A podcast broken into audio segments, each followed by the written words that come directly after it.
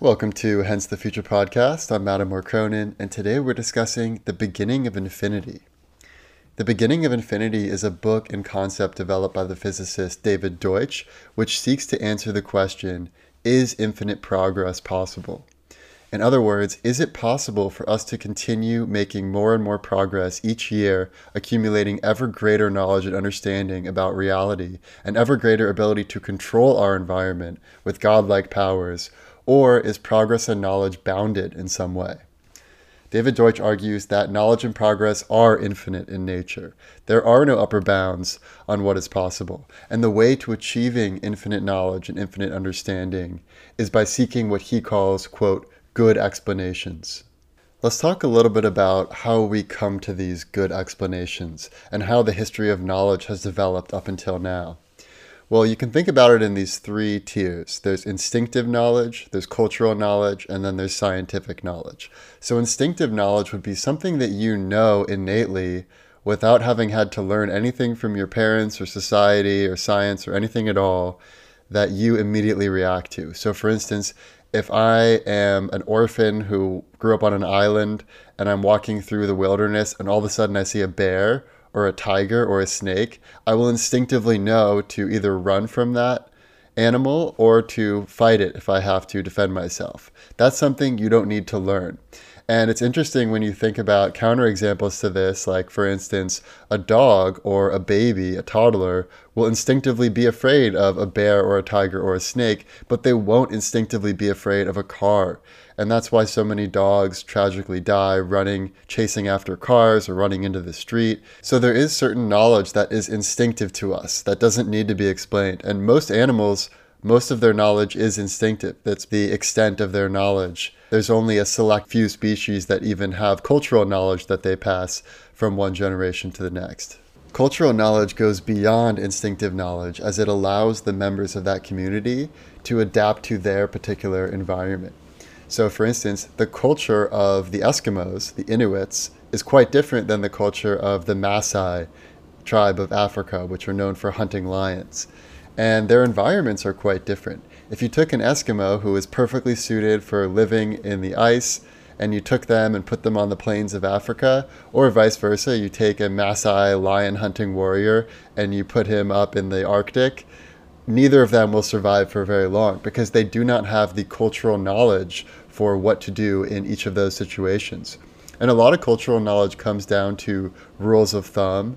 So, for instance, if you are hungry and you're an Eskimo, a good rule of thumb is to dig a hole in the ice and to put down a lure into the ice. And then once a curious fish comes up to check out the lure, you stab it with your spear. And that's a best practice for Eskimos.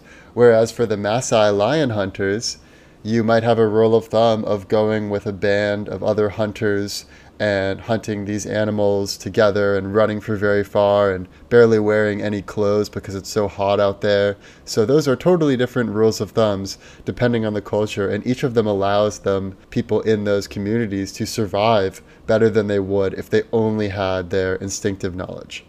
And oftentimes the culture of a community will foster certain religious beliefs. So religious beliefs and mythology often say more about the culture that came up with them and the nature of social interactions within that culture than they do about the fundamental laws of the universe. So, for instance, in Greco Roman culture, a lot of people were wondering why are there the seasons? Why is it winter in some part of the year and then it's summer in another part of the year? Well, the myth that became the explanation for that phenomena was that Hades had captured Persephone and took her down into the underworld. And Persephone's mother, Demeter, is completely sad during those months. And so, because she is the goddess of the harvest and agriculture, it is cold during those months where her daughter is in the underworld. Now, this may say something interesting about the culture of Greco Roman society, but it doesn't say anything about the actual changes of the seasons. It's not a good explanation. And what makes a good explanation is that it's hard to vary. So the reason that this is not a good explanation is because you could pretty much swap out any other god with Persephone or with Demeter or with Hades, and you would have the same basic outcome. So a lot of mythology boils down to the gods did it. and the huge achievement unlock that has allowed us to pursue the beginning of infinity is scientific knowledge. So, beyond instinctive knowledge, beyond cultural knowledge, scientific knowledge arose in the 16th and 17th century with the scientific revolution. There were a few early starts before then, many enlightenments like during Greco Roman times, but really since the 16th and 17th century, we have made progress continually. There have been some setbacks, but by and large, we have gotten better and better at not fooling ourselves as the years have gone on since the scientific revolution. And the way that this process occurs in science is through conjecture, criticism, and testing. So every scientific discovery starts with conjecture. You come up with an idea. You think, wow, I just had this epiphany about gravity. Newton may be sitting down and he sees an apple fall, as the story that probably wasn't totally accurate goes. And he has this realization about the way the universe works. That's step one. Step two is criticism. He'll tell his friends about this idea that he has, this epiphany, and then they'll poke holes in it or they'll ask questions. And whenever two smart people come to a disagreement, the only way to get a good conclusion is to test it. Okay, let's test it out if you believe there is something called the universal laws of motion, let's run a test to see if those laws of motion are in fact accurate. So, for instance, one of the interesting implications of Newton's second law of motion is that an elephant and a penny dropped from the building at the same time would hit the ground at the same time, meaning they would fall at the same speed. And intuitively, if you didn't have any scientific knowledge or you didn't have any good explanation for why things fall as they do, you might think that the elephant would fall more quickly than the penny and it would hit the ground sooner. And that is partially correct because with F equals ma, the mass of the elephant gives it greater force. So it would have greater force coming down. However, the mass of the elephant also creates more wind resistance, so it's inversely proportional. Therefore, it always ends up being the same speed that any object falls. So whether it's an elephant or a penny, they will both fall at 9.8 meters per second, and that is a testable hypothesis. It is falsifiable, and you can test it as many times as you want, and you will not get another result. Therefore, it's a good explanation. It's hard to vary. So, unlike the Greco Roman example where you could just swap out different gods and get the same basic outcome, you can't just swap out different variables for f equals ma. It is very specific, it is very useful, and it is a great explanation. Another important attribute to a good explanation is that it's satisfying. It must give the asker some satisfaction and some understanding of why things occur as they do, rather than just be purely about predictions. Some scientists will say that the purpose of science is pure prediction, but I would say that that is not the role of science. The role of science is pure understanding. And I can give an example to highlight this. So, for instance, at SETI, the search for extraterrestrial intelligence, there is a fridge with a champagne inside that fridge that is corked.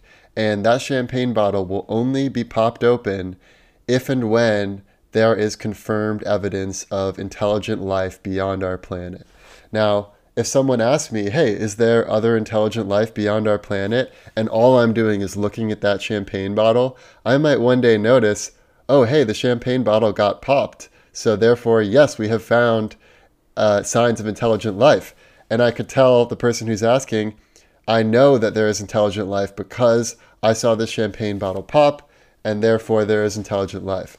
Well, that is a good predictor of there being intelligent life. It may have perfect prediction qualities, but it's not a good explanation because it doesn't actually explain how we know that there's intelligent life the asker would probably say something like, okay, great, so it sounds like SETI must have found something. What did they find? How do they know that this is actual uh, signal from intelligent life and not just some noise in our own Earth signals or some other type of explanation? So, for a good explanation to be a good explanation, it must be satisfying and it must convey understanding about reality, not just be purely predictive. And the best explanations of all will be very concise. Essentially, the formula for the best possible explanation is the shortest amount of data that explains the largest amount of data. So, what's considered the most elegant equation ever to exist is Einstein's general theory of relativity, which is E equals mc squared. This is just a few short characters, and with these few short characters, you can explain so many phenomena, universal laws of gravity and relativity and space and time. And it is incredible how much you can deduce about reality from this one equation. And so the question remains will we find a even more elegant equation that describes even more phenomena than E equals mc squared? Because right now, E equals mc squared, for as amazing as it is, it does not explain what we observe in the quantum dimension. And so now we have two different models for reality. We have the quantum model and we have the general relativistic model. And we know they're both wrong in some important ways, but we don't quite know why they're wrong or what a better representation of reality would be. So there is this ongoing search for a theory of everything that, with one short line or something like that, could describe all the known phenomena that we observe. That leads to another question Will we one day find this theory of everything? And if and when we find it, will we be done? Will we have solved all the problems? Will the mystery finally be over and done with? Well, I keep thinking about this cartoon I saw where there's these two scientists drawing away at a chalkboard with all of these unintelligible characters. They're like, by God, we've done it. We finally got the theory of everything. And the reason this comic is so funny is because obviously just writing out characters on a whiteboard alone is not satisfying. You need to understand the implications of what this theory is for it to actually be a good explanation that unlocks some important capabilities. I think there is a misconception where some scientists feel like we're so close to the theory of everything. If only we can connect quantum mechanics with general relativity, then we'll have it all and we'll be over and done with. Well, I think that is a trap because even if we did find a theory of everything that explained everything in the known observable universe, there would still be questions about okay, well, why is the why are these the laws or what about other universes, other parallel universes, or things in the multiverse? Or maybe we go up in the emergence tower or down in the emergence tower.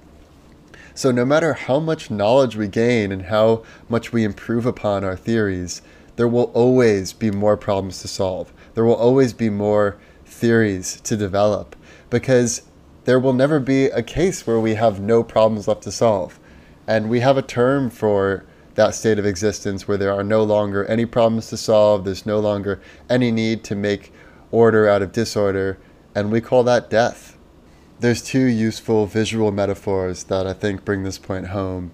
One is imagine knowledge as a circle, and we start with a very small circle at the beginning of the scientific revolution, and slowly we're chipping away in all directions to expand that circle to be ever greater as we expand the circle, there's more and more surface area of new problems to solve. So knowledge expands as we learn more, but so do the implications of new things to discover and explain. They also expand.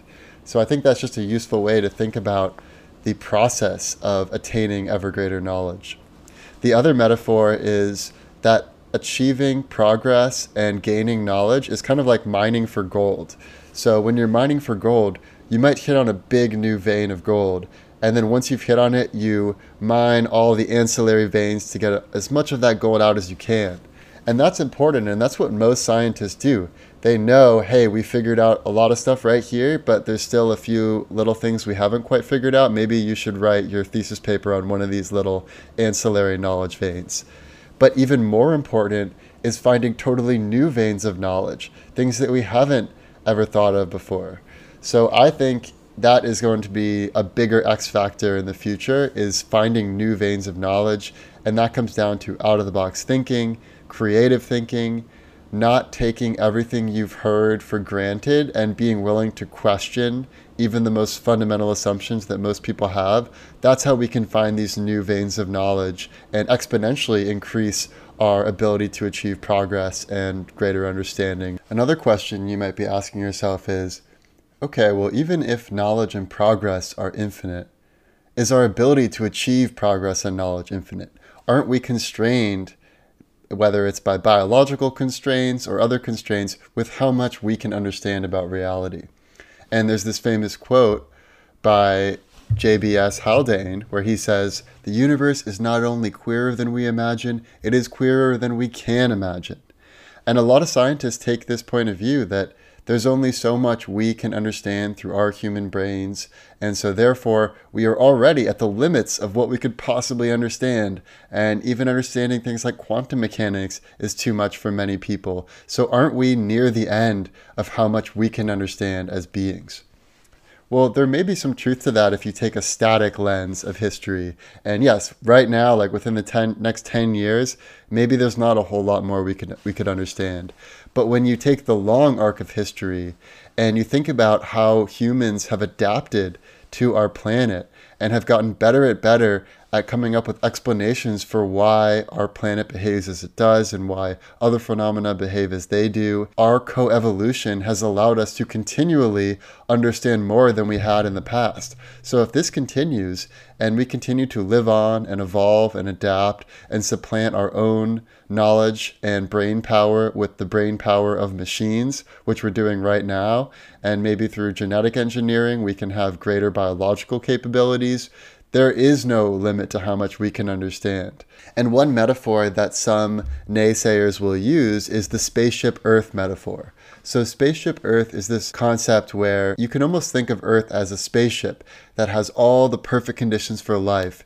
And if anything was even slightly out of whack, whether it's the tilt of the axis or the amount of heat that comes onto the planet or any other factor, all of life would be gone in an instant. And so, therefore, we ended up in this Goldilocks zone that became perfectly hospitable for life. And we've been really lucky to inhabit Earth when it's in this Goldilocks zone. But because we are changing our environment and offsetting the balance, we may be digging our own graves in a sense. And we may be upsetting the Goldilocks zone.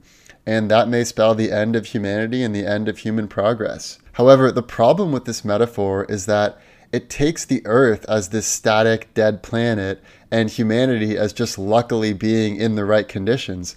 Whereas, really, there's two sides to it humanity and life, all life forms, co evolved with Earth. And it's hard to even draw a clear distinction between Earth and the life that inhabits Earth. They really are almost one and the same entity. The fact that we have been able to adapt to the planet as it's changed so much all these thousands of years, and that now we're finally seeing some of the less beneficial effects of our changes to the environment with climate change, and we are adjusting and doing things to help the outcome of the planet.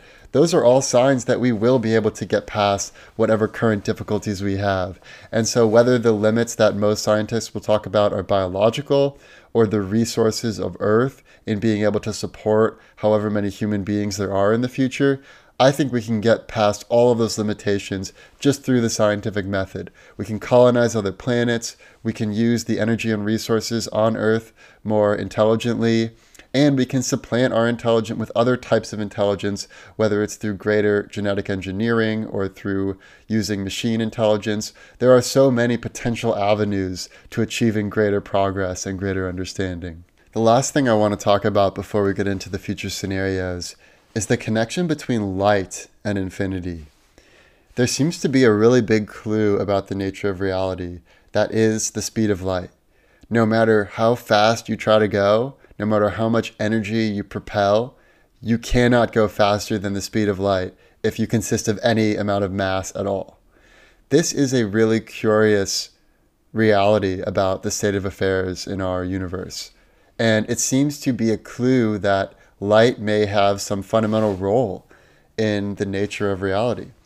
And consciousness is also this mysterious force that we all use the word consciousness, we have a sense of what it means.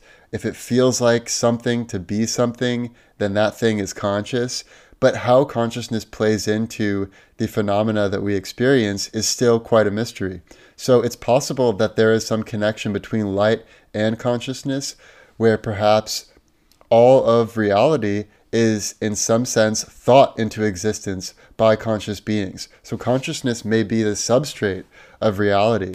And when you think about the fact that everything's made of atoms, and yet atoms are 99.99% empty space, well, then all of reality is kind of like smoke and mirrors. And it's our consciousness that lights it up and creates all of these incredible visual phenomena, auditory phenomena that we experience in our own minds. And so maybe light and consciousness are one and the same or they're closely connected in some way.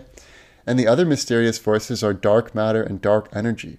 Most of the matter and energy in the observable universe is dark matter and dark energy. It's not what we would consider normal matter and normal energy. And from the perspective of dark matter, we are these glowing light beings because all normal matter and energy emits light.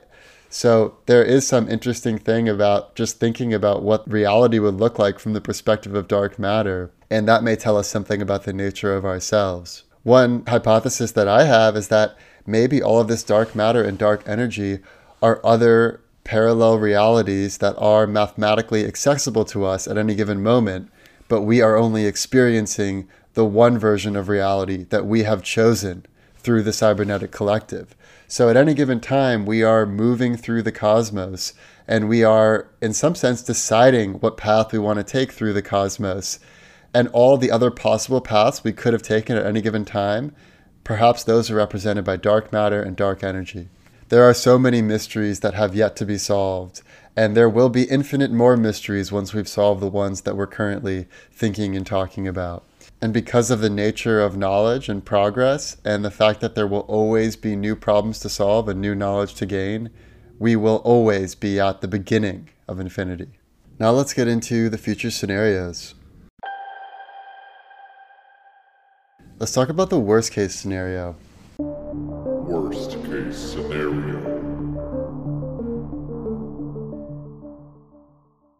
The worst case scenario is that our current streak of progress since the scientific revolution will come to an end sometime in the next hundred years, whether it's because we destroy ourselves or some external cataclysmic event happens.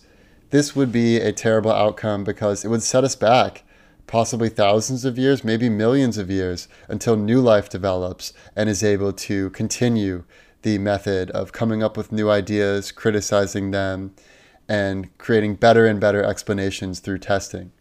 In the short term, I'm also concerned that our current culture is becoming less accepting of criticism. I recently saw this tweet from Peter Boghossian, who's an academic, and he had criticized another academic's idea. And then that academic wrote a hit piece about Peter Boghossian saying that he's a bully and we got to get rid of all these bullies in academia. Well, so long as you're criticizing an idea and you're not doing ad hominem attacks on the person, we should be totally accepting of criticism. This is the method that drives humanity forward. So, by continuing to allow for conjecture, new out of the box thinking, and criticism of those ideas, and testing of those ideas so we can actually come to some useful conclusions, this is the path forward. But I'm a little bit concerned that we're becoming a little bit too soft and everything appears to be too personal in nature and we're no longer able to take an unbiased approach and assess ideas on their own merit. Now let's get into the best case scenario. Best case scenario. In the best case, we continue to pursue infinite knowledge and infinite progress both externally by exploring other planets and star systems and sending rockets out into the great beyond, and internally by looking at the micro world of what's going on in quantum mechanics and creating virtual worlds right here on Earth. So, in a sense, we have infinite possibilities in two directions. We can go up in the emergence tower, going from our planet to stars to galaxies to the whole observable universe to the multiverse and we can go down on the emergence tower from ourselves to our atoms to subatomic particles to whatever goes beyond subatomic particles. So it's really exciting place to be and I think ultimately we will probably focus more on the micro because it's easier in a sense to create new worlds right here than it is to visit external worlds that take so long to get to. But who knows? Maybe one day we'll figure out how to go beyond the speed of light and we can basically transport ourselves through warp drive or some other mechanism to wherever we want to go in the observable universe.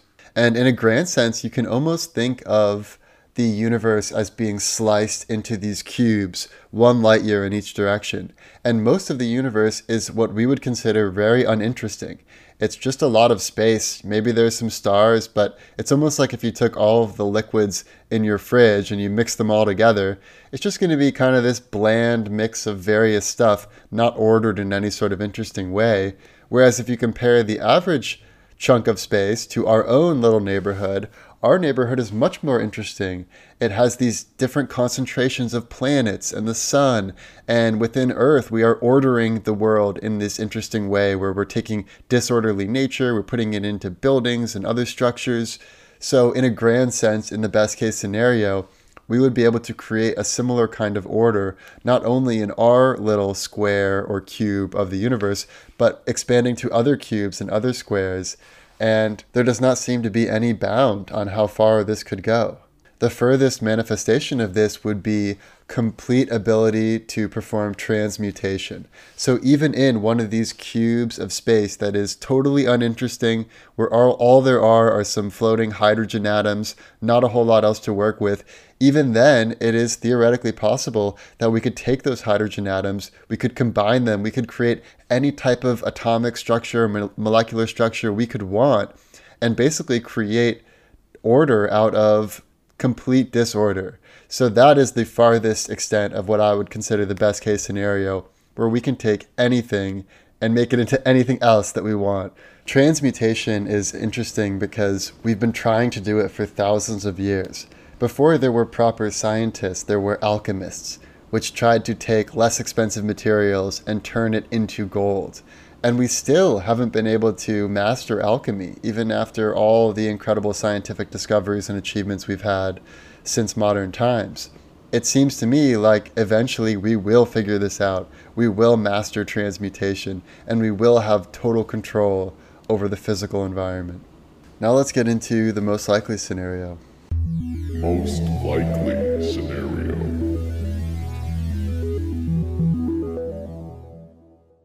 The most likely scenario is that while we will never achieve infinite progress or infinite knowledge because there will always be more knowledge and progress to be had, we will continue to gain more knowledge and make more progress. There will certainly be setbacks, just like how during the Middle Ages there was massive setback before the scientific revolution got started again in earnest. There will be similar setbacks in the future, but I truly believe that if we take the long arc of history, we will achieve far greater progress and far greater knowledge and understanding and ability to manipulate our environment than we have right now. It really is only limited by our ability to imagine and our ability to act on those imaginations, talk about them with others, test them, this is the formula. And as long as we continue that formula, there are incredible things that we can achieve. The last thing I'll say is that I would encourage you to continue thinking out of the box. Don't take anyone's word for it. Think from first principles. Come up with creative ideas. Join a community of critics who will tell you if your ideas are good or bad and why in an impersonal way. And if you're interested in learning more about this topic, I would definitely encourage you to read David Deutsch's book, also called The Beginning of Infinity. I think that's a good place to end it. Thank you all for listening, and I'll see you next week.